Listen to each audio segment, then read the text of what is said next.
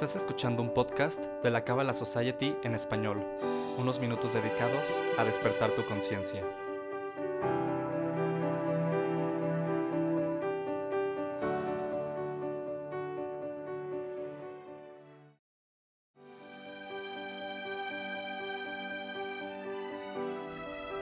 Como habíamos mencionado anteriormente, para la tradición cabalística, el hombre y sus circunstancias no son producto de la casualidad, sino de una intrincada formación de hebras de muchas tantas que tejen el manto de la realidad y el plan divino.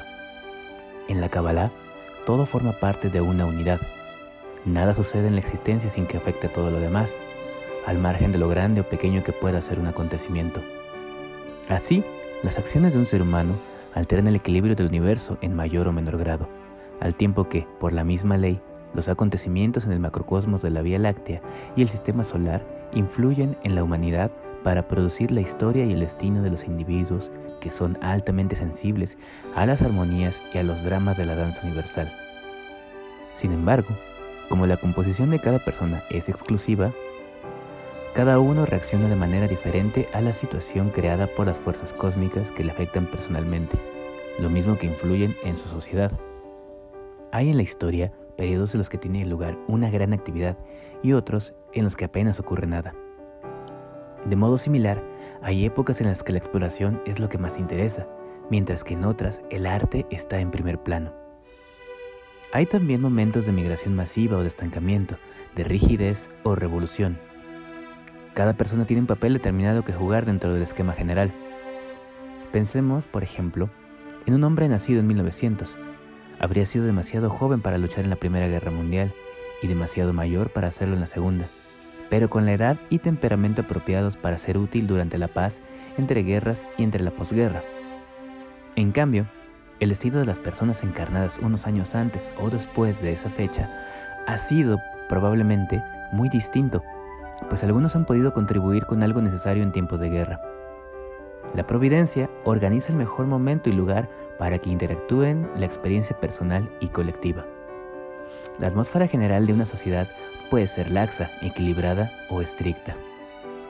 Por ejemplo, en un país puede cultivarse mucho la individualidad, mientras que en otros los vínculos familiares pueden ser la regla. En ciertos casos, la educación puede ser el interés prevaleciente de la comunidad, en otros, el dinero. Un niño nacido en cualquiera de estas situaciones debe absorberlas inevitablemente en el nivel colectivo de la psique, a medida que pasa por sus diversas etapas de desarrollo. Sin embargo, no todas las personas reaccionarán de la misma manera a ese historial, porque unos están constituidos de manera que encajen bien en esa sociedad determinada y otros no. Es en este ejemplo donde claramente visualizamos la crisis de la identidad y el sentido de pertenencia en nuestras sociedades. La modernidad ha agudizado y evidenciado este dilema del que muchos sufren pero que pocos hablan. Por ejemplo, un pensador no tendría ningún problema si se educara en una ciudad universitaria, pero sus dificultades podrían ser mayores si fuera hijo de obrero. De la misma manera, una persona sensitiva lo pasaría mal en un ambiente de intelectuales, mientras que se sentiría a sus anchas en una fila de músicos. Naturalmente, la providencia podría causar una situación difícil a fin de producir un karma determinado y eso se relacionará con la situación colectiva. Una buena forma de entender nuestro porqué es entender el contexto y momento históricos en el que nos ha tocado nacer y vivir, ya que será de suma importancia localizar nuestra función y nuestro lugar dentro de la línea de tiempo que nos toca vivir, ya que al hacerlo nos otorgará grandes beneficios que no solo son tangibles, sino necesarios para una salud óptima de nuestra psique. Encontrar sentido y propósito en nuestra vida nos evitará caer en los recovecos más oscuros del ser, tales como el dilema o conflicto existencial, la falta de sentido y propósito, la apatía, la pérdida de la voluntad y en cierto sentido la depresión. En el esquema del árbol cabalístico, su construcción y conexión se basa en lo que se denominan sefirots, que representan 10 emanaciones o atributos de la divinidad, los cuales, visto desde la contemporaneidad, podríamos fácilmente relacionarlos con figuras o roles arquetípicos fijos del inconsciente colectivo. Así, Malhut, que sería la sefira más baja, representaría todo lo material, lo tangible y la corporalidad. Yesod como el ego o la sombra. Hod como la comunicación. Netzah como las emociones y los sentimientos. Tiferet como la comprensión del yo.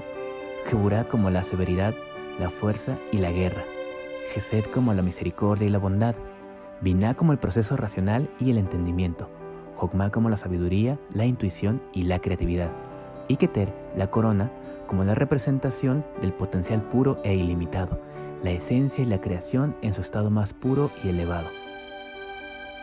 Hago este paréntesis con el fin de generar un punto de referencia para explicar y profundizar en los procesos a nivel individual de las personas, ya que coexisten y se desarrollan a la par en el tiempo presente del individuo. Por lo tanto, los acontecimientos y contextos externos no están desvinculados de los procesos internos del ser. Los factores de tiempo y lugar en la circunstancia general están también generados por la secuencia sefirótica planetaria.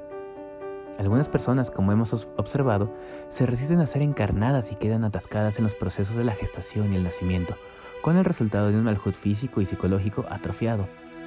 Otros, incapaces de acomodarse a la vida en la Tierra durante el periodo diosódico de formación del ego, quedan afectados negativamente por la incapacidad de afrontar al mundo exterior. Ninguna de estas dificultades son accidentales, sino que son situaciones proporcionadas por la providencia para ayudar al desarrollo psicológico. No obstante, el libre albedrío da derecho a aceptar o rechazar el desafío. Muchas personas tienen recuerdos tempranos de tales momentos de elección, como el niño que decidió no crecer y fue un enano físico y psicológico durante toda su vida. Este es un caso extremo, pero se trata tan solo de una cuestión de grado. Un ejemplo yesódico de crisis de desarrollo es el que ocurre cuando un niño se enfrenta al hecho de no ser totalmente independiente de sus padres. De ahí surge un ego sano o la necesidad de seguir siendo psicológicamente un niño si esta etapa lunar no se completa. Tales personas pueden permanecer en una órbita dependiente incluso de adultos. Las crisis de crecimiento de Hall pueden darse en forma de exámenes escolares o la incapacidad para pensar de un modo coherente, que es preciso dominar a fin de comunicarse con los demás.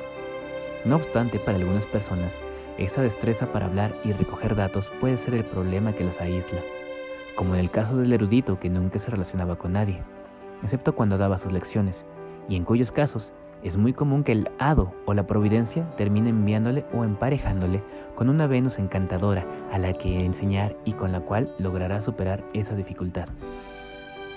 En todos los casos, el universo o la vida misma nos ofrecerá una solución, solo si tenemos los sentidos abiertos para poder verla. La crisis venusiana de Netzach llega con la adolescencia y el inicio de las sensaciones potentes, que es preciso manejar hábilmente, pues, de lo contrario, el individuo se volverá desenfrenado y perderá todo lo que ha aprendido, justo como le sucede a los jóvenes que abandonan sus estudios, viven de manera desordenada y se estancan en la adolescencia.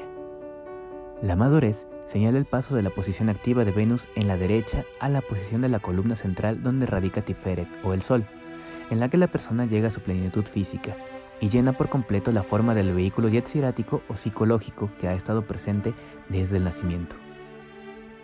Todos los procesos a los que nos hemos referido están sujetos a una mirada de influencias sutiles que van desde la situación física, pasando por las actividades familiares y los valores de su sociedad, para el niño que todavía es muy susceptible a los acontecimientos en la dimensión no física, la vida se desarrolla entre dos regiones.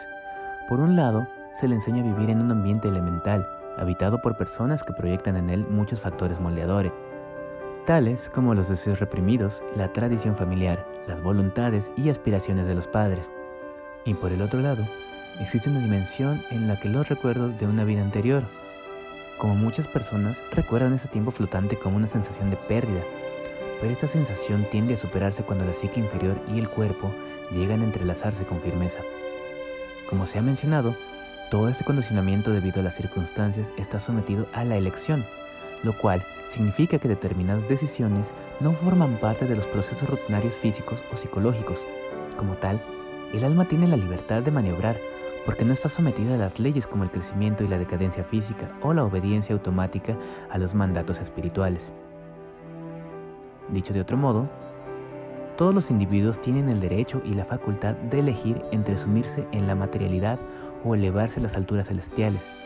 Puede abstenerse de la participación en los acontecimientos, evitar el perdón, la condena o la intervención. Los hay de diferentes caminos, desde aquellos que deciden dedicar su vida a perseguir una posición social hasta la de aquellos que voluntariamente deciden retirarse del mundo y convertirse en reclusos. Los hay quienes prefieren permanecer en donde nacieron y no hacer nada con sus dones, y otras que se van al extranjero y fundan grandes empresas. Otros tantos eligen no elegir y oscilan en un limbo psicológico, mientras que algunos deciden gobernar a todo el mundo excepto a ellos mismos. La Cábala nos enseña que el ser humano es producto de sus causas y sus circunstancias, pero que éstas no deberían determinar su vida a menos que él así lo decida. Si bien es cierto que en algunas ocasiones pueden volverse factores limitantes o determinantes, el hombre siempre tendrá el don de poder elegir. El hombre es el único ser vivo en la tierra capaz de forjarse a sí mismo y de construirse todos los días. Es en el reconocimiento de los actos propios de manera consciente en donde alcanza su máximo potencial.